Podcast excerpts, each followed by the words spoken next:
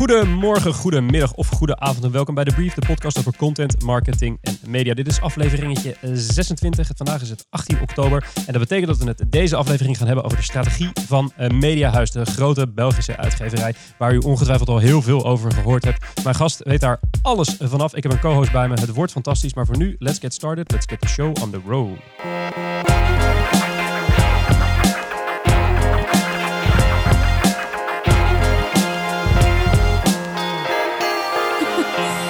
Is the brief. Terug in de studio op een woensdagavond dit keer. Aan mijn linkerhand eh, agency lead bij de agency van Wayne Parker Kent. Frank Goren, hoe is het? Dag Mark, alles lekker zoals altijd. Ja, heb je wat moois gedaan vandaag? Eh, gaan we het vast later nog over hebben. Ah, oeh, spannend nu al. Wat is de beste content die je de afgelopen tijd hebt gezien? Ehm, ik heb twee aan elkaar gerelateerde onderwerpen. De eerste getipt via PNR, de podcast van Joe Politie. Een artikel op Forbes genaamd How to Hack an Election with $50, 60 Minutes and Fake Ads on Facebook. Eh, ondernemer Larry Kim wilde een testje doen om te kijken hoe makkelijk het is om heel getarget fake nieuws te brengen. Wat deed hij? Hij maakte een pagina op Facebook, draaide het logo van CNN om, gooide er 50 dollar tegenaan en bereikte zeer specifiek zo'n 4.500 mensen. Zwevende kiezers om precies te zijn. Facebook deed niets, ook niet op het misbruik van het beschermde logo van CNN, pakte de 50 dollar graag aan en meneer King, Kim had succes. Nou kun je denken, ja, 4500 mensen, dat is niet heel veel. Maar als je weet dat in sommige swing states 16.000 stimmers het verschil hebben gemaakt in de verkiezingen, dan gaat het in ene best wel heel hard. En in lijn hiermee een tweede content tipje. Eh, kijk even naar de uitzending van 60 Minutes. Daarin werd Brad Parscale, Trumps digital director, geïnterviewd. En hij legt onder andere uit hoe hij bezig was met segmentatie. En wat mij daarin opviel is dat hij aangeeft dat medewerkers van zowel Facebook als Twitter organisaties die toch echt als progressief te boek staan, gedetacheerd zaten in zijn team. En dat Hillary voor deze betaalde service van Twitter en Facebook bedankt heeft. En dat zou wel eens het verschil gemaakt kunnen hebben. Een best bijzondere service en interessant om te zien. Heftig. Gaan we, gaan we in de show notes stoppen. Klinkt als een, eh, een interessant verhaal. Aan mijn rechterhand, zoals gezegd, eh weet heel veel van het mediahuis af. eh, werkt eigenlijk zijn hele leven al in de media, specifiek in de journalistieke sector. Uitgevershart in Nieren. sinds 2013 CEO van Mediahuis. Belgische mediapartij. Onder andere eigenaar van grote Belgische kranten als De Standaard, Het Nieuwsblad en de Gazet van Antwerpen. Maar sinds een paar jaar ook al actief in de Nederlandse markt. Op Mediahuis nam NRC Media over. Die kent u natuurlijk. En ja, je kan het eigenlijk niet gemist hebben. Recentelijk namen zij ook een meerderheidsbelang in TMG. En ook niet onbelangrijk, en Mediahuis investeerde ook in de zomer in ons, in Wayne Parker kent. Gert IJzerbaard, hoe is het? Eh, fijn. Ja? Schitterend. Ja. Ben, ben- je nou speciaal voor ons naar Amsterdam gekomen? Eh, nee, ik was hier vandaag. Ik was hier vandaag. Ik ben hier morgen ook. Ik ben wel meer in Amsterdam. Maar ik vind het eh, fijn om hier te zijn. Bedankt voor de uitnodiging. Kijk, en, en betekent dit dat het de eerste keer is dat je te gast bent in een specifiek een podcast? Of? Ja, echt wel. Ja? Ja? het is echt de eerste keer. Dus voor alles is de eerste keer. Dus ik kijk er, eh, kijk er echt naar uit. Oké, top. Ben je, ben je zenuwachtig? Denk ik niet, hè? Ah, nee hoor. Nee hoor. Helemaal We zijn al de vrienden. Helemaal goed. Ja, precies. zo, zo is het. Dan gaan we snel door naar het nieuws en dan, eh, en dan spreken we later. Zijn we weer terug zoals u van ons gewend bent. Spre- Bespreken wij eigenlijk iedere aflevering drie nieuwsitems die, eh, die de media, content eh, en marketingwereld in hun of haar ban heeft gehad. Eh, en het eerste nieuwsitem komt bij ons via Adweek. De kop boven het stuk is This crazy ad replaced every black dot in an entire magazine. Dus dus print. Wat is er precies aan de hand? Een Ier- Ierse telco Eier of Ier of ja, EIR. Ik, mijn Iers is niet zo, eh, niet zo heel erg goed. Het is in ieder geval een, een tel- telco-aanbieder. Ehm, die hadden een campagne in de Daily Mail. En wat hebben ze nou gedaan? Ze hebben alle punten in het magazine hebben ze gekleurd. Eh, en in de laatste pagina van het magazine stond... In our coverage, there are no black spots. Ehm, dan ga je denken, Daily Mail, journalistiek... eh, heel dat blad over laten nemen door zo'n uiting. Frank, eh, schuurt het hier? Wat is het? Is het creatief? Is het moeilijk? Is het, wat is het? Ja, mijn creatief hart zegt direct fantastische campagne. Ehm, ik denk eerlijk gezegd als consument dat ik dit wel zou slikken. Ehm, bij mij thuis op de mat vallen het Financieel Dagblad en het NRC. Ehm, en zelfs van dat soort titels zou ik, als het heel selectief gebeurt, het waarschijnlijk wel accepteren. Ik vraag me alleen af ehm, of dat bij andere consumenten die niet mijn vak idiotie hebben ook zo is. En waar ik ook wel benieuwd naar ben, Gert, hoe zou jij hier naar kijken als dit voorstel bij een standaard of een NRC zou binnenkomen? Ja, als ik het las, ik, ik, ik ben echt wel fan. Ik vind het een, eh, ik vind het een fijn concept. Het is een tijdje geleden dat we ook echt van die creatieve ideeën gezien hebben in, eh, in kranten. Uiteindelijk is het ook bij ons, de beslissing ligt bij de, bij de hoofdredactie. Daar is, geen, eh, er is geen discussie over. Wat hier fijn aan is, is dat je ziet dat het eigenlijk niet echt intrusief is. Wat hebben ze gedaan? Ze hebben de zwarte puntjes vervangen door gekleurde puntjes. Dus eigenlijk kan je nog even goed artikels op een, goed, op een fijne manier uh, lezen. Brengt zelfs een beetje meer kleur uh, in, de, in de krant. Dus ik denk dat het een voorbeeld is van iets wat je doet, niet intrusief, um, maar wat toch leuk is en waarbij dat je toch weer uh, de krant terug meer positioneert als ook een medium waar je echt creatieve dingen kan doen. En het doet me wat denken aan iets wat we enkele jaren terug gedaan hebben in België. En dat was onderdeel van een een bredere internationale campagne voor het Rode Kruis, die elk jaar op zoek zijn naar uh, donoren, naar uh, bloedgevers. En zij hadden het voorstel gedaan om elke A, B en O, dus zoals de, de bloedgroepen, uh, in de krant weg te laten. En, en dat is uiteraard erg over gedebatteerd. Ook omdat het wel ging over iets maatschappelijk en waar iedereen achter stond, hebben we dat gedaan met de krant. En hebben we echt heel positieve reacties op gekregen. Dus, dus de, de, lezers um, accepteerden dit waarschijnlijk ook omdat het voor een non-profit was. Ik denk dat ze voor het Rode Kruis allicht iets meer zouden uh, iets meer accepteren. In dit geval zou dat, zou dat minder zijn, maar eigenlijk is dit voorbeeld ook minder intrusief. Het is gewoon een fijn voorbeeld van een creatieve campagne die ik graag uh, meer in kranten zou zien. Ja. ja, ik kan me ook niet voorstellen dat je als lezer hier iets op tegen hebt, lijkt me. Ik vind het woordgrapje ook wel leuk. Het is, ook, het is niet zomaar dat ze random iets gedaan hebben. Het verhaal aan zich klopt wel. No black spots. Ja, ik vond het, uh, vond het een mooie creatieve, creatieve oplossing. Tweede nieuwsitem van deze uh, aflevering draait om vertrouwen. En dan in merken. En dan ook online, Frank. Ja, Adformatie kwam met een groot artikel op basis van een uh, wereldwijd onderzoek van Kantar Nipo, genaamd Connected Life. Een paar quotes die ik er even uithaal. 50% van de Nederlanders vindt de meeste informatie die via social media wordt verspreid onbetrouwbaar. Een ander, vele van hen hebben het gevoel dat ze aan het kortste eind trekken in een oneerlijke uitruil tussen data en consumentenvoordelen. En over e-commerce zegt een van de onderzoekers uh, in dit artikel: als consumenten je wantrouwen, zullen ze niet snel tot aankopen overgaan. Er zijn per categorie echter wel zaken die ervoor zorgen dat e-commerce aantrekkelijker wordt. Zo zouden Nederlanders eerder tot online aankopen overgaan als supermarkten geen bezorgkosten zouden vragen. Nou, dat laatste vind ik een wat vreemde conclusie en misschien wel heel veel, veelzeggend voor ons Nederlanders. Uh, wij wantrouwen dus bedrijven online. We vinden de uitruil niet oké, maar maken het goedkoper en we stappen gelijk over al die bezwaren heen.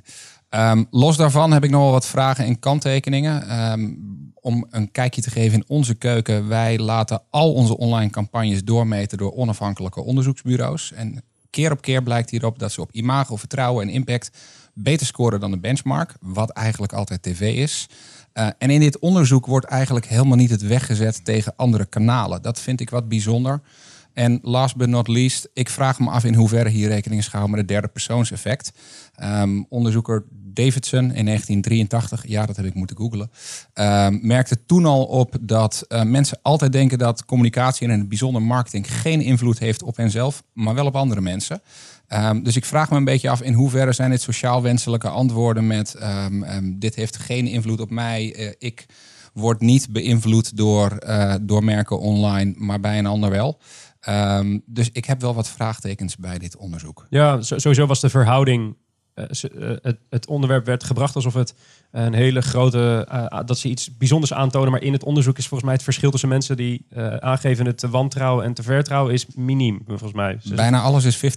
Ja. ja, dan kun je de kop kiezen. Consumenten hebben geen, wantrouwen, of hebben geen vertrouwen je zou kunnen zeggen, de helft van de mensen heeft uh, iets met een half glas vol. Nou, ik, ik, ja. ik, denk dat we in, uh, over dit onderwerp uh, ongetwijfeld nog in, een, in een later stadium terugkomen. Maar als jij kijkt, Gert, bij Mediahuis, is dit een tendens die je herkent, dat wantrouwen? Bij maar wat ik er vooral in lees, is dat vertrouwen heel belangrijk aan het, aan het worden is. En dat het... Uh, het besef van consumenten, wat, uh, alles wat, met alles wat met data te maken heeft en met hun privacy, dat dat heel, heel belangrijk wordt. En dat is eigenlijk een trend die je maar de afgelopen maanden, jaren heel sterk ziet, uh, ziet, uh, ziet worden. En die absoluut nog gaat toenemen, omdat er volgend, uh, volgend jaar komt de e-privacy-regel komt op af, GDPR, waar echt alle bedrijven worden opgelegd om heel strenge datapolicy te volgen. Dus ik, ik verwacht de komende, het komende jaar dat het een hot topic zal worden. En ik geloof absoluut dat het voor lokale bedrijven die echt bezig zijn met transparantie, met vertrouwen, dat het ook een opportuniteit kan, uh, kan zijn. Dus ik denk dat het zeker een topic is waar we verder in de uitzending ook nog verder over zullen praten. Ja, ja, nee, onge, onge, ongetwijfeld. Ja, het is inderdaad, je hebt, je hebt, enerzijds het vertrouwen wat men heeft in het verzamelen van data. Wij zien zelf in onze uh, eigen uitingen die we draaien voor merken dat vooral de jongere doelgroepen merkaanwezigheid in content aan zich prima vinden, zolang het maar verteld wordt. Zolang maar eh, duidelijk wordt wie ervoor betaalt en waarom. Uh, uh, maar het is zeker een, interessant, zeker een interessant onderwerp. Gaan we het straks langer over hebben. Het, derde nieuwsitem, en daarmee ook gelijk het laatste van deze uitzending, is een hele bijzondere. Want dat betekent namelijk dat ik altijd nieuwsitems begin met waar het nieuws vandaan komt. En dit nieuws komt eigenlijk vandaan. Ja, waar komt het vandaan? Uit ons eigen kantoor. want dit nieuws is, is vanuit onszelf naar boven gekomen. Wat gaan we precies doen bij Wayne Parker Kent? Ik mag bij deze officieel aankondigen dat we begin 2018 een vestiging in Antwerpen in België gaan openen. Dat betekent dat Wayne Parker Kent de Vlaamse markt opgaat. Uh, dat gaan we in eerste instantie doen met vier van onze titels. Van.nl, Ensemble.nl, Culi.nl en Manage.nl. Dat zijn dus uh, uh, titels die we in, het, Belgische, in de Belgische markt gaan, gaan lanceren. .be. Wordt een, wordt een, wordt een BE'tje, precies. Ja, ja. en het betekent ook dat ons content marketingbureau, de agency, die onder andere deze podcast maakt, ook een Belgische tak krijgt. Dus merken die daar um, op zoek zijn naar content marketing campagnes kunnen daar ook, ook terecht. Andere titels in het portfolio, portfolio volgen nog. Um, dit is natuurlijk fantastisch nieuws voor ons. Daar zijn we ook heel erg blij mee. Maar stiekem, diep in mijn hart, uh, zit er een heel klein verdrietig kantje aan dit nieuws. Uh, en het heeft met jou te maken, Frank. Ja, uh, beste luisteraars. na een jaar de brief ga je mij hier minder vaak horen. Want ik zal naar Antwerpen verhuizen om daar de Belgische operatie te mogen leiden. Samen met een lokaal team, over, overigens, dat we momenteel aan het samenstellen zijn. Um, voor WPK is België een logische next step. Um, door het partnership met Mediahuis kunnen we markt bedienen met eigenlijk best of both worlds technologie, content en WPK-merken die in Nederland al bewezen zijn. Als je dat in samenwerking met de kracht en specialistische kennis dat een powerhouse als Mediahuis biedt kunt brengen, uh, ja, dan levert dat mooie kansen. En ook mooie kansen voor alle adverteerders die het Nederlandse taalgebied helemaal willen bedienen. Precies.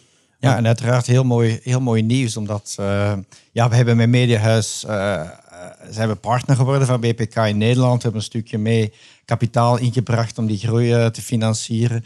En het ging ons eigenlijk om hoe kunnen we in Nederland verder groeien. Dat was eigenlijk het eerste, het eerste plan, omdat we best wel uh, wat bereik hebben in Nederland. Maar dat je toch ziet dat wij, wij vertrekken vanuit een journalistiek uh, oogpunt. Wij maken nieuws, daarom creëren we een breed bereik en dat bieden we aan adverteerders. Wayne Parker Kent werkt omgekeerd. Kijk naar wat hebben de adverteerders nodig, hoe kunnen we daar relevante content voor creëren.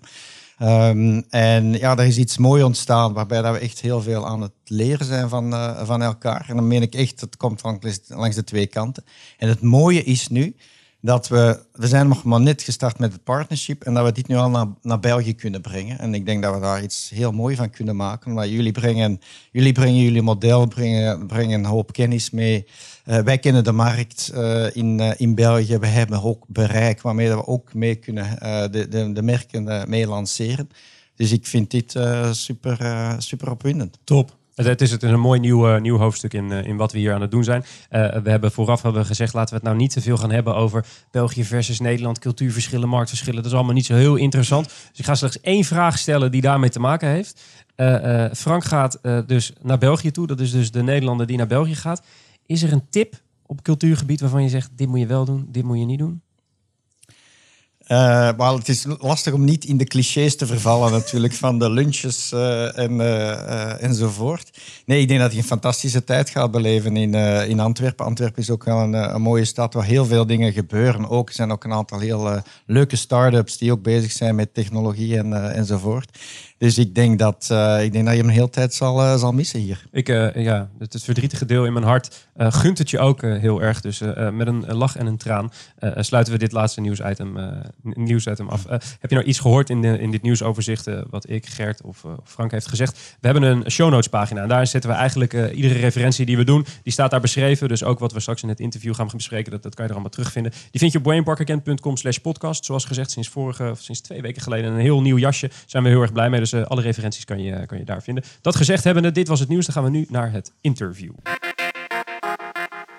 Zoals gezegd, bij ons hier in de studio Gert IJzerbaard, CEO van Mediahuis. Eh, Gert, wij vroegen ons af, je, je komt uit een periode eigenlijk van onge- zeg het vijf jaar. eh, overnames, investeringen, heel veel grote dingen die er zijn gebeurd. NRC Media, eh erbij TMG natuurlijk deze zomer.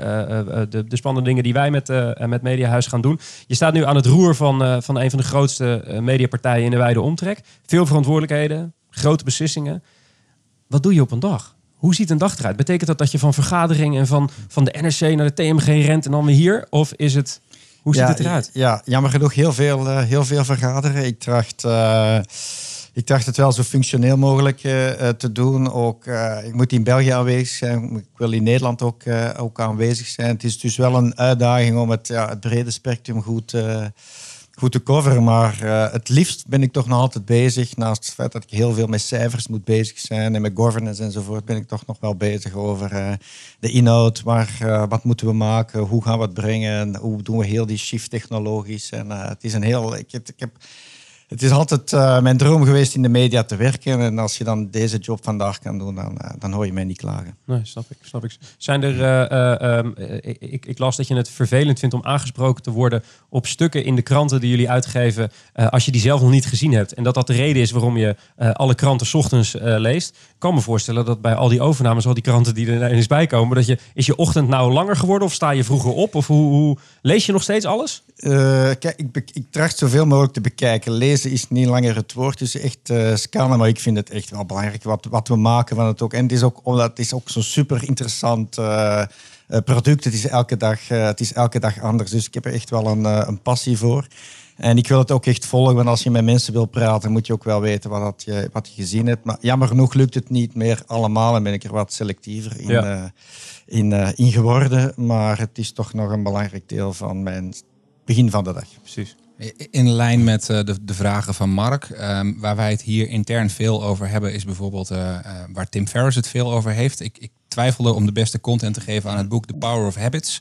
Zijn er bepaalde habits of gewoontes in jouw dag die je iedere dag doet om een beetje rust of kwaliteit aan te brengen in zo'n drukke agenda? Eh, laat ons zeggen dat dat een uitdaging is. Eh, ja, absoluut. Ik vind het wel fijn als ik, eh, als ik ochtends kan starten met, met de krant. Het is, er, ergens is het ook een beetje werken natuurlijk. Je bekijkt het ook professioneel, maar tegelijkertijd toch gewoon eh, aan de ontbijttafel even de kranten eh, lezen. Een aantal kranten krijg ik thuis op papier.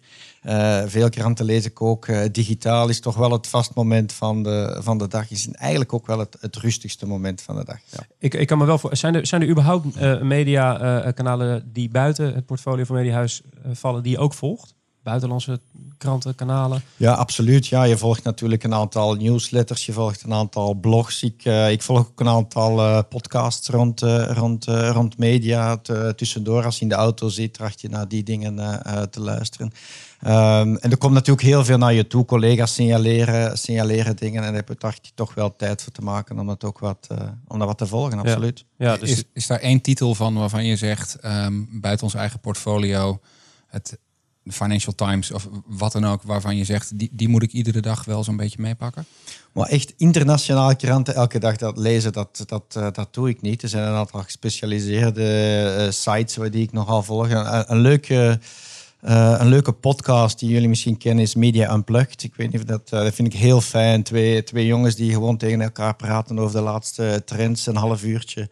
Dat zijn dingen waar je, waarmee je heel snel mee bent wat er, wat er, wat er gebeurt. En eh, absoluut een aanrader, ook eh, voor iedereen. Ja, Eh, in, inzoomend op het Mediahuis. Ik, ik was een beetje aan het rondscrollen. even nieuwsgierig wat er allemaal op mediahuis.be te lezen was. Er stond onder andere dat een Mediahuis een open huis is met een nieuwsgierige blik op de wereld. Ik was heel erg benieuwd waar dat open huis, waar dat voor staat. Wat, wat, wat moet dat Wat betekent dat? Wel, dat staat eigenlijk voor het feit dat wij intern heel transparant uh, willen zijn. Dat we echt een cultuur hebben van open praten. Er zijn geen, uh, er zijn geen uh, taboes. Alles is, alles is bespreekbaar. We trachten ook alles van resultaten, nieuws enzovoort zo transparant mogelijk te delen. Het zit ook in onze cultuur echt no-nonsense no zijn maar ook naar, naar buitenuit. Wij geloven al heel sterk in, in partnerships. Ik denk wat we met jullie gedaan hebben, met Waypark Kent is daar een voorbeeld van, maar er zijn ook nog vele, vele andere. Uh, ik denk dat we vandaag leven in een wereld waarin dat je enerzijds, ja, je hebt competitie met een aantal uh, spelers en tegelijkertijd ben je ook... ben je ook partner. En die, die open attitude vind ik hoe dan ook belangrijk als, uh, als persoon, maar ook als, uh, als bedrijf. Is, is, dat, is die, die open cultuur, is dat ook het, het onderscheidend vermogen van het mediahuis in jouw optiek? Met partijen zoals nou, een, een persgroep, noem maar wat, of een Sarama of een... Dat weet ik niet. Ik weet het niet of dat per se onze USP is. Ik vergelijk er ook niet graag mee. Ik denk dat de verschillen ook niet zo gigantisch zijn. Maar het is onze cultuur waar wij op inzetten. En ik denk dat iedereen zich daar uh, goed bij voelt. Ja. En, en, hoe, hoe, reflecteert dat zo'n zo'n open cultuur op je leiderschapsstijl? Is dat beïnvloedt jou dat ook de manier waarop je leiding geeft aan, uh, aan Mediahuis? Ja, ik ben wie ik ben natuurlijk. Ik denk dat ik iemand ben die tracht zo uh, toegankelijk mogelijk uh, te zijn. Ook uit te lokken dat, dat, dat alles bespreekbaar is. Dat je over alles kan praten. We trachten ook toch heel vaak te lachen. Ik denk dat er heel veel in de vaakvergaderingen veel humor aanwezig is. En dat we, dat we heel informeel met elkaar, met elkaar omgaan. Het is ook niet zozeer een bewuste keuze om het op die manier te doen. Het is wie we zijn en uh, doe maar gewoon. En, uh, dat is, uh... verrast, verrast het mensen? Ik kan me voorstellen dat, dat het mensen soms verrast als het zo informeel is. De, de, je bent de CEO van een grote, grote partij. schrikken mensen er wel eens van als je gewoon een gebbetje maakt of een... Nee, nee, echt niet. Nee, ik denk dat het gewoon de cultuur is en dat mensen heel snel doorhebben. Het is eigenlijk ook wel opgevallen als we bijvoorbeeld op het moment dat we in het proces waren van, eh, van TMG en in de overname van, van TMG, er heerste toch wel een, een andere cultuur. Er was een veel grotere afstand tussen, uh, tussen de top en de rest van het, uh, van het bedrijf. En dan voelde je wel het, uh, het verschil als wij binnenkwamen en gewoon, ja, we kwamen aan, gewoon, we kwamen met de trein en daarna kwamen we te voet en we melden ons aan. en, en, ja, en, en doe maar gewoon. En, en, daar heb je wel heel sterk het verschil gevoeld, maar mensen voelen zich er heel comfortabel bij. Ja, ik, ik denk dat ja. ook het snelst tot resultaten leidt. Ja, ik denk dat het ontwapenend, ontwapenend werkt. Ja, dat, eh, dat voel ik. Frank, je wil dat zeggen. Nou, waar ik wel benieuwd naar ben, is we, we hebben het nu over uh, cultuur en uh, de eerste statement wat op de About page staat. Um, kan je iets vertellen ons over na deze hele drukke periode waar zoveel gebouwd is aan de organisatie, wat nu de visie is in de komende jaren? Is dat rust en terug naar de executie? Is dat nog meer overnames? Wat is de toekomst van de organisatie? Ja, rust komt er natuurlijk uh, nooit. Dat kan, ik niet, uh, dat kan ik niet beloven. Het is niet zo dat wij nu uh, op naar de volgende grote overname gaan. Die dingen gebeuren ook wel. Op een bepaald moment zijn er opportuniteiten. En dan beslis je van, ja, ga je er dan op in of niet? Nu, ons bedrijf is heel sterk gegroeid. We zijn op drie, vier jaar tijd echt verdrievoudigd. Zowel in omzet als in mensen. we zijn nu groter geworden in Nederland dan in België. Het is allemaal op heel korte termijn gebeurd. Dus ik wil wel de komende maanden kunnen gebruiken om echt wat aan die groep uh, uh, te bouwen. Ik denk dat dat het eerste, eerste doelstelling is. Waarbij dat het niet zozeer het idee is om we maken één grote corporate omgeving. Wij geloven nogal in het idee van een, een netwerkomgeving. Waarbij dat je kijkt zoveel mogelijk tracht autonomie te geven, dat je zoveel mogelijk tracht mensen hun verantwoordelijkheid te geven, maar wel uitnodigt dat mensen echt samenwerken doorheen uh, de groep. Ik denk dat we dat in België op een goede manier gedaan hebben. Kunst is nu om dat ook in Nederland te beginnen doen.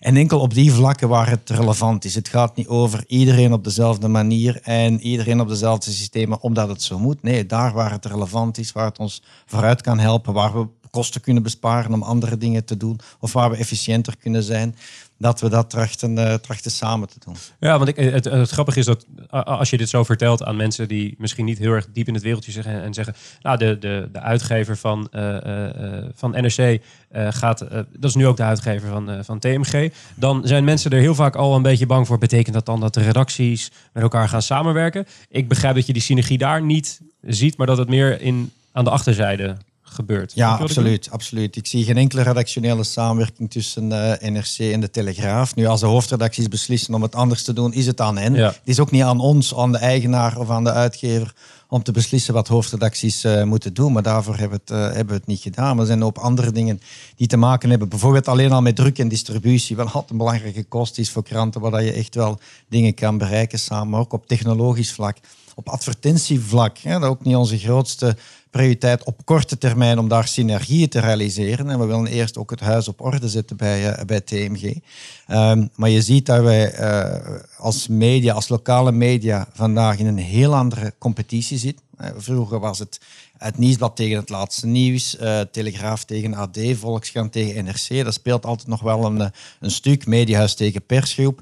Ehm, maar wij spreken vandaag veel meer over internationale competitie. In, in alle vergaderingen zijn we vooral bezig, hoe gaan we om met Facebook, hoe gaan we om met, met Google, hoe gaan we om met, met, met, met nieuwe trends. En dan zie je dat je, ja, wij vandaag ook, ook als lokale speler in internationale competitie zitten.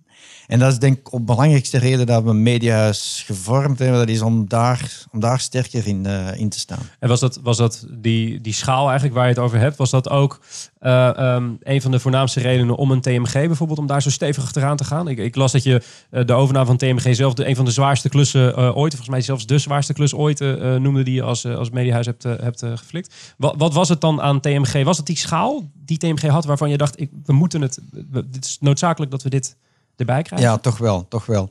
Als je kijkt dat we in België door... eh Mediahuis is uiteindelijk een bedrijf dat maar vier jaar eh, bestaat. Eh, er zijn twee grote uitgevers, Corellion en Concentra, die gezegd hebben, kom laten we samenwerken, we gaan één bedrijf vormen. En dat heeft ons echt eh, eh, op alle vlakken eh, vleugels gegeven. We zijn een, eh, een stuk performanter geworden, we zijn een stuk rendabeler eh, geworden, maar we zijn ook gewoon veel beter gewapend eh, in de markt. Eh, we, hadden, eh, we hebben dan daarna eh, NRC kunnen kopen, Mediagroep Limburg. En dan voelde je, ja, we moeten eigenlijk ook wel in Nederland, als die opportuniteit zich voordoet, moeten we dan ook echt wel die, die, die stap zetten. Die mogen we niet, die mogen we niet laten gaan. En, en, en als je kijkt naar, eh, nu is TMG, eh meerderheidsbelang eh, heb je nu. Eh, waar zie je het meeste potentieel van TMG nu in, in, de, in de aankomende tijd? Waar, waar valt de winst te behalen voor? eh, Wel, op heel korte termijn komt het erop aan van een, een gezond, rendabel bedrijf te zijn dat zich richt op de hoofdmerken. En je hebt, we hebben daar een, een heel sterk merk. Ik denk echt het sterkste mediamerk in, eh, in Nederland, eh, eh, de Telegraaf. Eh, een heel grote krant, had ooit een grotere oplage, is vandaag nog altijd eh, eh, de grootste krant, maar is vooral een heel sterk nieuwsmerk. Is wat verwaarloosd de afgelopen jaar, dus daar willen we echt heel sterk focus op zetten. Is ook een aantal heel mooie regionale kranten in, Noord-Hollands Dagblad en een paar enkele andere, enkele andere titels. We hebben al Mediagroep Limburg, de Limburger. Dus dat zijn dingen waar we ons nu eerst op willen concentreren. De, de volgende maanden het bedrijf gezond en rendabel eh, maken. En dan bouwen aan het volgende verhaal. Ja, meer, meer focus op de krant bijna, als ik het, als ik het hoor. Meer focus op het, het moedermerk, de krant. Je, je noemt het zelf uh, Ja, verwaarloosd. ik noem het, ik noem het eh, een nieuwsmerk en het is ook niks mis met de krant. De krant is dan papier of is, eh, is, eh, is, eh, is digitaal. Maar vandaag stel je vast dat er nog heel veel mensen houden van die, van die krant. Die krant belangrijk vinden, die krant op papier lezen of eventueel digitaal tijdens de week in, eh, in eh, of print, eh, digitaal tijdens de week in print eh, in, het, eh, in het weekend. Ehm, en ja, het is duidelijk dat je natuurlijk dat, dat, dat je naar een andere omgeving gaat, dat digitaal altijd belangrijker wordt, dat print minder belangrijk wordt, dat is, daar is geen enkel eh, discussie over. Maar dat, dat op de juiste snelheid doen en ook koesteren, waar je vandaag nog heel veel en honderdduizenden lezers eh, belangrijk eh, vinden, dat, dat vind ik heel belangrijk. Is dat iets, iets Nederlands? Ik weet dat we nu weer op een vergelijking terechtkomen. Maar in, in, in België heb je redelijk sterke kranten, hè? Al, al gedurende een aantal jaar.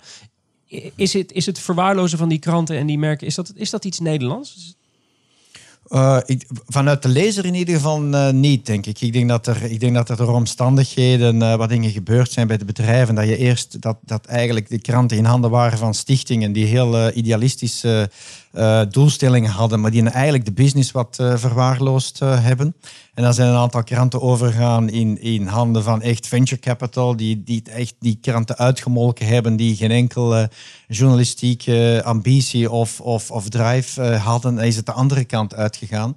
Ehm, en dat over en weer gaan, dat over en weer gaan is, is gewoon niet goed geweest. Terwijl in België heb je gewoon continuïteit gehad aandeelhouders die er op lange termijn uh, in zaten, die ook op de lange termijn uh, gewerkt hebben. Ik denk dat daar het, uh, het verschil zit. Maar Nederland is, is, een prachtig land. Er worden ook meer kranten gelezen, nog altijd steeds in Nederland dan in Vlaanderen. Ehm, dus het is een heel mooi krantenland. Er wordt heel veel gelezen. Dus ik denk dat het heeft heel veel potentieel. Ja. Kijk ook maar wat dat, met alle respect, wat de persgroep ook al gedaan heeft in, in Nederland. Um, dus daar zal, het, daar zal het zeker niet aan liggen. Nee. Ja, had het net over, um, of we hadden het net over de efficiëntie die gemaakt kan worden.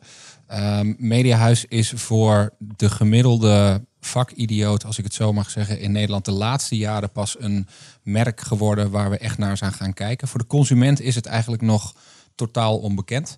Uh, is er ooit overwegen, overwogen om van die House of Brands om het meer een endorsed strategie te gaan maken? Om um, uh, onder iedere titel te zetten een Media House brand of zoiets dergelijks? Nee, dat vind ik eigenlijk echt niet zo belangrijk. Ik denk dat Mediahuis wel een B2B-merk is. Dat, dat belangrijk is op de advertentiemarkt en ook naar de professionele markt.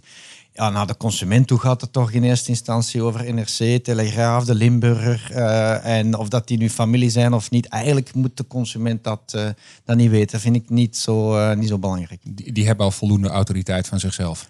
Ja, absoluut. En dat doen we ook voor. Uiteindelijk is Mediahuis maar het middel om die, uh, die mediamerken, die nieuwsmerken groot en relevant uh, te houden. Het is echt geen, het is geen doel op zich. Nee, met, met die focus op die journalistieke kwaliteit nu. Uh, net, net, net noemde je uh, dat dat onder sommige leidinggevenden een beetje uit het oog uh, was verloren. Nu hebben we tegenwoordig natuurlijk te maken niet meer met een oplage, maar met pageviews. Even heel kort door de bocht.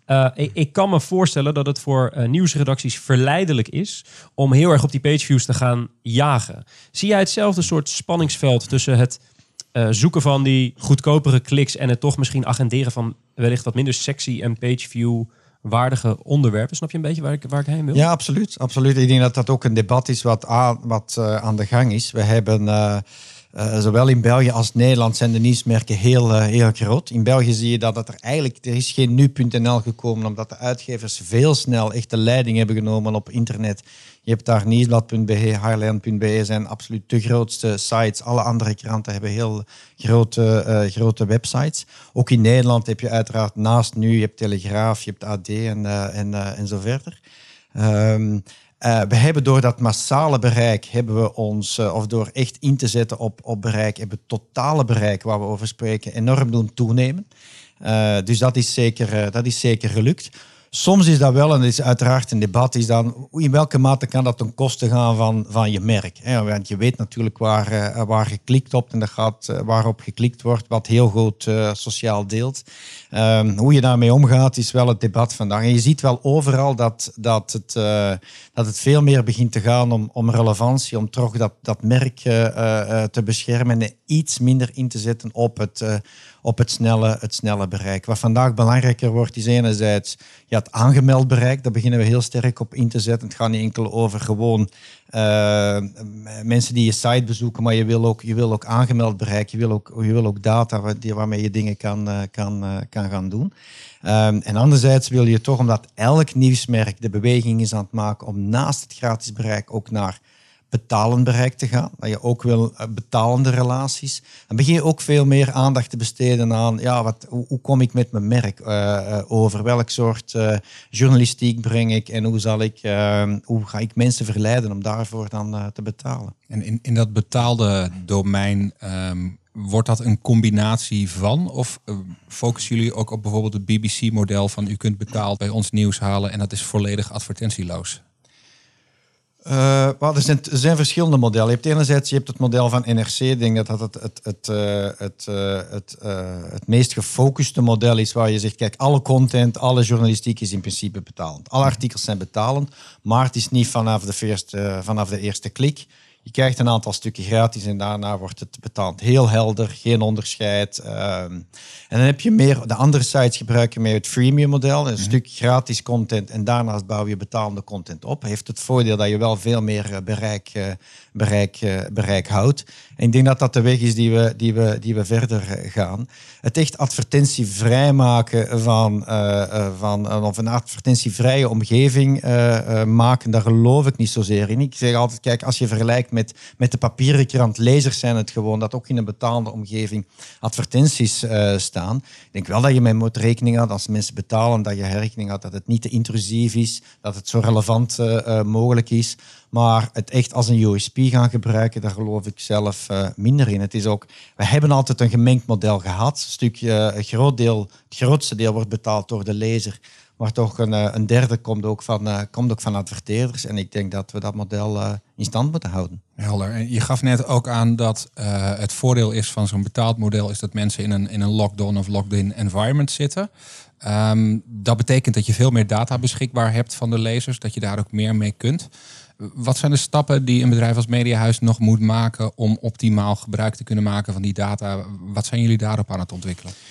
Ja, daar zijn we eigenlijk maar nog net echt goed mee gestart. We hebben intussen al heel veel data uh, verzameld. We gebruiken ook data al vandaag op verschillende uh, vlakken. We gebruiken het om te beginnen journalistiek. We gebruiken heel veel data om te kijken van wat zijn, wat zijn de stukken die gelezen worden, hoe lang worden ze gelezen, op welk moment worden ze uh, gelezen, om daar ook een stukje meer rekening mee te gaan houden en relevantie gaan toe te voegen. De volgende stap is dan van kunnen we een stukje gepersonaliseerder gaan werken? Kunnen wij weten wij welk, in welke onderwerpen je geïnteresseerd bent. En kunnen we dan, als we weten dat je een bepaald stuk nog niet gelezen hebt, kunnen we dat, dat toch brengen. Uh, kunnen we dat dan toch op de juiste manier serveren. Het zal altijd een mix zijn van uh, meer data gaan gebruiken en toch de redactie die, die haar journalistieke taak uh, vervult. Uit onderzoek weten we dat mensen niet, niet per se zitten te wachten op personalisatie. Uh, er is een soort uh, FOMO, fear of missing out. Mensen mhm. denken van ja, kijk, als je alles naar mij gebracht wordt, gepersonaliseerd, dan ga ik misschien dingen missen. En daarvoor komen ook mensen naar, uh, naar nieuwsmedia. Dus we moeten daar heel, heel omzichtig mee, ingaan, om, mee omgaan. Maar tegelijkertijd geeft het heel veel opportuniteit. Omdat in de digitale wereld, in vergelijking met de krant, met die bundel, waar dat je één product op de mat legt bij de mensen en het, het hele product geeft, um, is de kans toch dat mensen veel gaan missen als je het niet op de juiste manier uh, tot hen brengt. En ik denk dat daar data ook zeer kan bij helpen. En uiteraard ook, en data heel belangrijk, om uh, naar advertentiemarkt. Vandaag is uh, elke adverteerder vraagt om, om, om data. Ik geloof heel sterk in de combinatie van bereik en, en data. Daar zullen we verder, verder op, op inzetten. En ik denk dat we daar door, door het feit dat we heel veel frequente bezoekers hebben die ons verschillende keren per dag bezoeken, waar we ook van weten waar ze interesse voor hebben. Dat we voor, bovendien via andere uh, sites die we hebben, autosites, huizensites enzovoort, ook een aantal intent data hebben. Dat we een heel sterk pakket kunnen samenstellen, dat we aan adverteerders kunnen, kunnen bieden en op die manier een stuk ja, terug wel relevantie winnen op die, op die advertentiemarkt. Ik, ik denk ook met, met het oog op personalisatie dat men uh, bijna zichzelf minder vertrouwt uh, dan een gazet of het nieuwsblad voor het, het samenstellen van die bundel. heeft volgens mij ook met vertrouwen te maken. Dat ik, ik vertrouw gewoon dat de redactie van NRC Media weet wat ik op dat moment moet weten. Als ik zelf al die onderwerpen uit elkaar zou moeten gaan trekken, denk ik dat daar wat minder behoefte aan is. Dus het heeft denk ik ook een beetje met vertrouwen te maken. Um, um, kijk het naar vertrouwen. Hoe, hoe beleef jij die discussie rondom fake news? Je zei net al van we zetten soms nou, nieuws achter een, achter een een, een login waarvoor, waarvoor een, een gebruiker moet betalen, zal een, een teken aan moet geven van nou, ik vertrouw deze bron. Hoe, hoe heb jij die discussie beleefd en ineens dat, onderwerp dat er ineens was? Ja, ik vind die heel boeiend, want je ziet, uh, ja, die heeft zich vooral afgespeeld rond, uh, rond Google dan uiteraard. Uh, je ziet dat Google, nee, rond, wat zeker rond Facebook, mm -hmm. dat, dat, dat Facebook die eerst beweerde, ja nee, wij zijn gewoon een platform, wij zijn geen uitgever, wij distribueren gewoon, de mensen delen zelf. Ehm, dat ze daar eigenlijk een heel stuk zijn op moeten teruggeven, terugkomen en hebben moeten toegeven dat zij eigenlijk ook echt wel content uh, cureren. Dat het zij ja, via de algoritmes dan echt bepalen wat mensen, wat mensen uh, zien. Dat, je komt toch in een soort uh, tunnelvisie terecht. En bovendien dat zij echt een platform zijn waar fake news op verspreid wordt. Um, en in die zin is wel relevant of, of interessant om te zien dat er deze week, en ik denk dat enkel in de Belgische kranten is, verschijnen nu advertenties van, van Facebook. Pagina grote advertenties waarin staat tips voor het herkennen van nepnieuws. Die ze trouwens alleen vandaag in ieder geval in de kwaliteitskrant te zetten. En het lijkt dan eerder een, uh, een advertentie bestemd voor politici dan echt voor de gebruiker. Want anders zouden zij ook in het nieuwsblad en het laatste nieuws enzovoort. Afdopig uh, doen ze dat, doen ze dat nieuws. Nou, doen ze dat niet. En dan zie je dat, dat eigenlijk uh, Facebook uh, in een soort inhaalbeweging uh, komt. Um, maar door dit soort advertenties zeggen ze eigenlijk van ja, kijk, het is niet onze verantwoordelijkheid en wij zullen je even wat tips geven waarin dat je dan ja, dat fake nieuws kan, want het is er sowieso. kan herkennen. Ja. ja. Ja, en het goede daarin is, is dat dat toch wel uh, terug het belang uh, onderstreept van wat ja, professionele journalistiek is. En dat er echt wel een verschil is tussen wat je op Facebook leest en wat er allemaal kan gepost worden. En professionele journalistiek die door een uh, redactie gemaakt wordt, die daar ook een deontologie voor heeft en die fact-checking doet. En, dus in die zin is, komt die discussie ons zeker niet, niet verkeerd uit. Je ziet trouwens ook dat door heel de, wat er in de States gebeurt met, met Trump en heel de heisa rond fake news, ja, is de beste reclame ooit geweest voor bijvoorbeeld een krant als, als de New York Times ja, en de Washington. Post. Die, ja. Ja, die verkopen als gek. En hoe, hoe werd er dan, want wij hebben deze campagne, althans ik heb hem in Nederland niet in de kranten voorbij zien komen. Het nee, is denk ik voorlopig nog niet in Nederland. getarget rondom Brussel, zullen we dan Ja, maar zeggen. ja, ja, ja. Eh, ehm, hoe, hoe werd er bij jullie gereageerd toen je die, toen je die eh, advertenties aangeleverd kreeg? Ik, ik, ik neem niet aan dat je ernaast stond toen het binnenkwam, maar ik, kan me voorstellen dat vooral de journalistieke mensen, eh, wat ook deels jouw achtergrond is, dat die ehm, met veel liefde naar deze pagina's Ja, het gekeken is echt hebben. wel opgepikt. En uh, dus intussen zijn er ook verschillende artikels over uh, verschenen, uiteraard in de, in de kranten, waarin dat gezegd, ja kijk, het is wel heel, uh, een heel uh, vreemde een heel vreemde beweging nu van, van, uh, van, uh, van Facebook. Je kan enerzijds kan je zeggen, dat is wel positief, want ze onderkennen het, het probleem. Ze willen er ook iets aan doen. Hè. Dus dat lijkt nu ook, uh, en dit gebeurt wel in Nederland, denk ik, dat het plan is om ook met factcheckers te beginnen, mm-hmm. beginnen werken. wat eigenlijk heel, heel bizar is. Um, en ik denk dat het vooral, wat ons betreft, ook de discussie uh, aanwakkert over wat wij noemen het, uh, het uitgeverrecht, het uitgeversrecht, waar we volop op over aan het, uh, aan het lobbyen zijn op Europees niveau. Wat eigenlijk erop neerkomt is van erken het recht van uitgevers dat zij eigenaar zijn naast de auteur. Hè, want je hebt alle auteursrecht dat beschermd mm-hmm. is, dat zij ook eigenaar zijn van die, uh, van die content, van die journalistiek. En dat zou ons de mogelijkheid moeten geven om ook naar, als, naar grote platformen die uiteindelijk ons nieuws uh, verspreiden, om daar ook het debat over te hebben van, ja kijk, onder welke voorwaarden gebeurt dat? En moet daar bijvoorbeeld ook geen uh, vergoeding tegenover staan? En dan zou het zo zijn dat nieuwsmerken niet meer betalen voor bereik op Facebook, maar dat Facebook moet betalen voor de content van de nieuwsmerken. Dat zou logisch zijn als je kijkt hoeveel geld eigenlijk Facebook verdient met onze content. Ja. Ja, dat is sowieso wel een interessante discussie. De, de, de grootste, je noemde net al, de grootste concurrenten die je nu eigenlijk hebt, zijn internationale spelers als een Google en een Facebook. Aan de advertentiezijde helemaal. Die bestedingen die zij binnen Harker online zijn nou ja, intens aan het groeien. Volgens mij Harker ziet van dat is het 80% van de hele markt bij elkaar.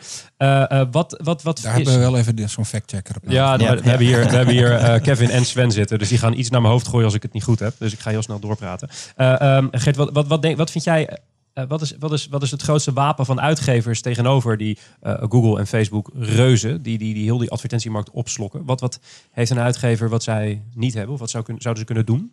Wel, wat we zeker hebben, daar hadden we het net over bij het begin, dat is uh, vertrouwen. We hebben, uh, wij bieden wel een, een, een, veilige omgeving en een vertrouwde omgeving. We hebben ook een, een echte relatie met onze, met onze klanten. We hebben massaal bereik. Als we alle, het bereik van alle nieuwsmedia samenleggen, zijn we groter dan, dan Facebook. Dus alle belang om daarop samen te werken.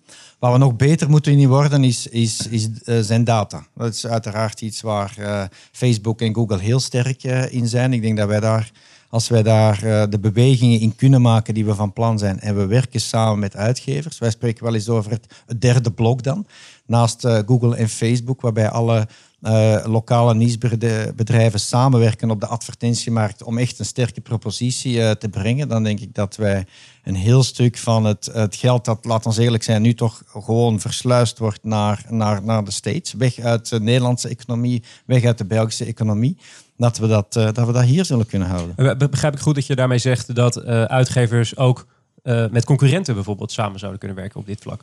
Ja, absoluut. En die, uh, uh, we hebben, uh, zeker in België, in Nederland bestaat die traditie wat minder, maar in België hebben we in het verleden al samengewerkt.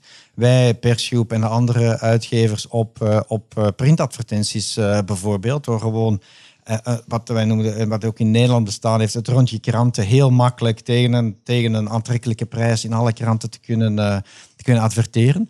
En dat model willen we ook doortrekken online. Die gesprekken lopen. En ik denk dat er bij iedereen het besef is van dat we gebaat zijn bij een, eh, bij een, eh, bij een krachtenbundeling. Dus na jaren van ehm, elkaar de tent uit te concurreren, wordt het tijd dat de handen ineen worden geslagen?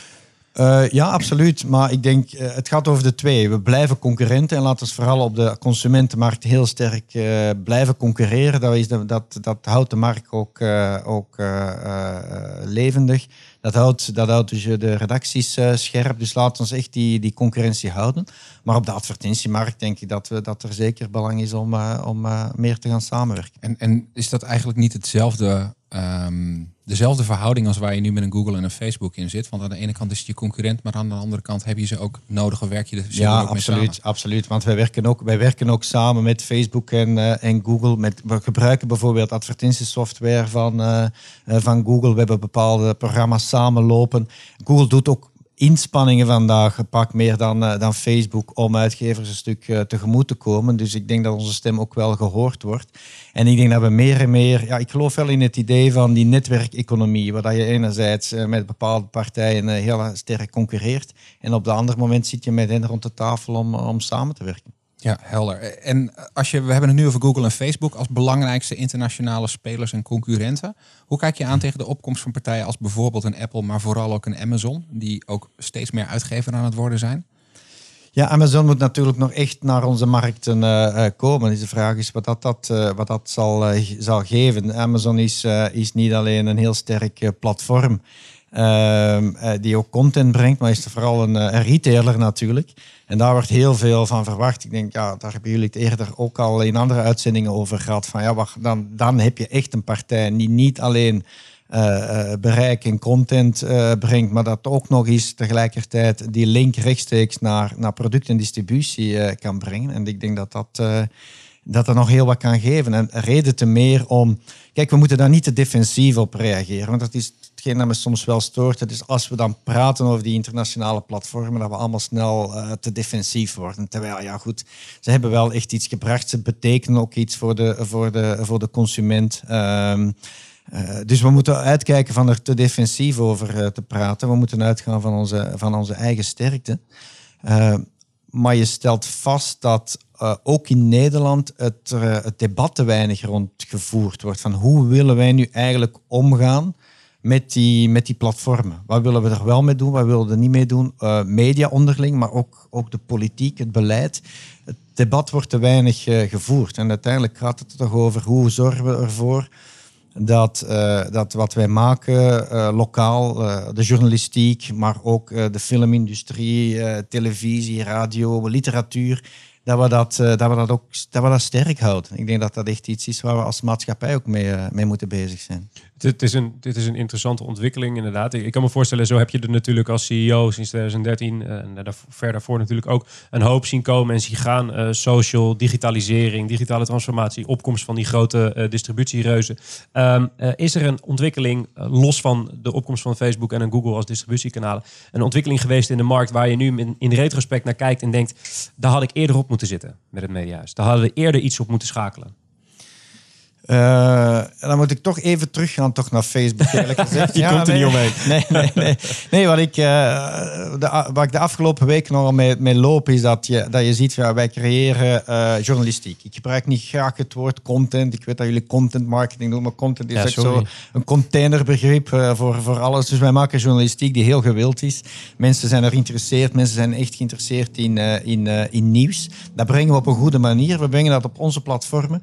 En vervolgens zie je dat alles wat te maken heeft met delen, alles wat te maken heeft met het debat, de commentaar daarop, dat dat buiten onze platformen eh, gebeurt. En dat hebben we eigenlijk wat, eh, dat hebben we eigenlijk wel laten gebeuren. Ik heb niet meteen het antwoord eh, daarop. Maar dat is eigenlijk wel jammer. Als je ziet dat wij, dat wij, dat wij de aanjager zijn van het, van het maatschappelijke debat, maar dat dat dan eigenlijk op andere platformen gebeurt, daar heb ik achteraf spijt van. Maar ik weet ook niet meteen hoe we het dan anders hadden moeten doen. Nee, nee, er was ongetwijfeld een hoop moderatie ook ineens nodig geweest. En dan had je waarschijnlijk een tweede bedrijfje moeten oprichten om het allemaal in goede banen te leiden. Ja, ja en dus moderatie is niet, is niet het antwoord, want dat hebben we allemaal geprobeerd. Dat is, Ja. gigantisch, eh, dat is gigantisch duur. Ehm, alleen is de vaststelling er dat we, dat we het gemist hebben en dat we dat... Misschien moeten we dat een stuk trachten terug te winnen. En als wij dan zo flauw zijn om te vragen waar je eerder op had moeten anticiperen, laten we ook aan de andere kant van de medaille eh, bekijken. Wat is het beste besluit dat je genomen hebt ehm, sinds je rol bij Mediahuis? Ehm, het beste besluit. Voor mij is het, is het beste besluit, maar dat heb ik niet alleen genomen. En er zijn heel weinig beslissingen die ik, die ik alleen neem. Is, is, en dat is ook nog niet zo lang geleden, is eigenlijk Mediahuis zelf te vormen. Als je kijkt naar de periode daarvoor en hoe onze bedrijven ervoor stonden. De kracht die er is uitgegaan van dat bedrijf te maken. En dan vervolgens, laat ons eerlijk zijn, de opportuniteiten te nemen. En we hebben ook beslist om ze te nemen. En ze waren ook niet eenvoudig. En het was soms, zeker die laatste, was echt een hele, een hele eh, lastige. Om dat toch eh, te doen en dan te zien waar we nu, eh, waar we nu staan, daar, daar ben ik wel blij om. Wij ook. nu hebben we altijd een, eh, een vaste afsluitende vraag. En ik weet toevallig dat je een hekel hebt aan het woord. Eh, eh, dus wat is de beste journalistieke productie of niet-journalistieke productie die je de afgelopen tijd hebt gezien? Ja, ik lees natuurlijk kranten en zo elke dag. Waar ik aan denk is, ik heb jammer nog heel weinig tijd om nog boeken te lezen. Maar ik heb in, tijdens de zomer een, een heel sterk boek gelezen van landgenoot Peter, Peter Hinzen. Iemand die schrijft rond, eh, rond technologie en eh, ehm, die wij ook heel goed kennen. Die heeft eh, interessante boeken geschreven al intussen. Zijn voorlaatste boek was The Network Always Wins. Dat gaat over heel die netwerkeconomie. Die heeft een nieuw boek geschreven, The Day After Tomorrow. Ehm, en dat gaat in essentie over ja, dat je moet bezig zijn, niet alleen met eh, wat er morgen komt en waar we meestal mee bezig zijn, eh, de shit of yesterday, maar ook wat er na morgen komt. Dat is op zich niet zo revolutionair, maar wat dat hij in het boek vooral doet, en daarom is het een aanrader, is dat wat de verschillende modellen zijn, hoe je daar als bedrijf mee omgaat. Want het is uiteraard voor Wayne Parker Kent op een andere manier, eh, denkt op een andere manier na over de day after tomorrow. Hoe kijken we naar de volgende drie, vijf jaar?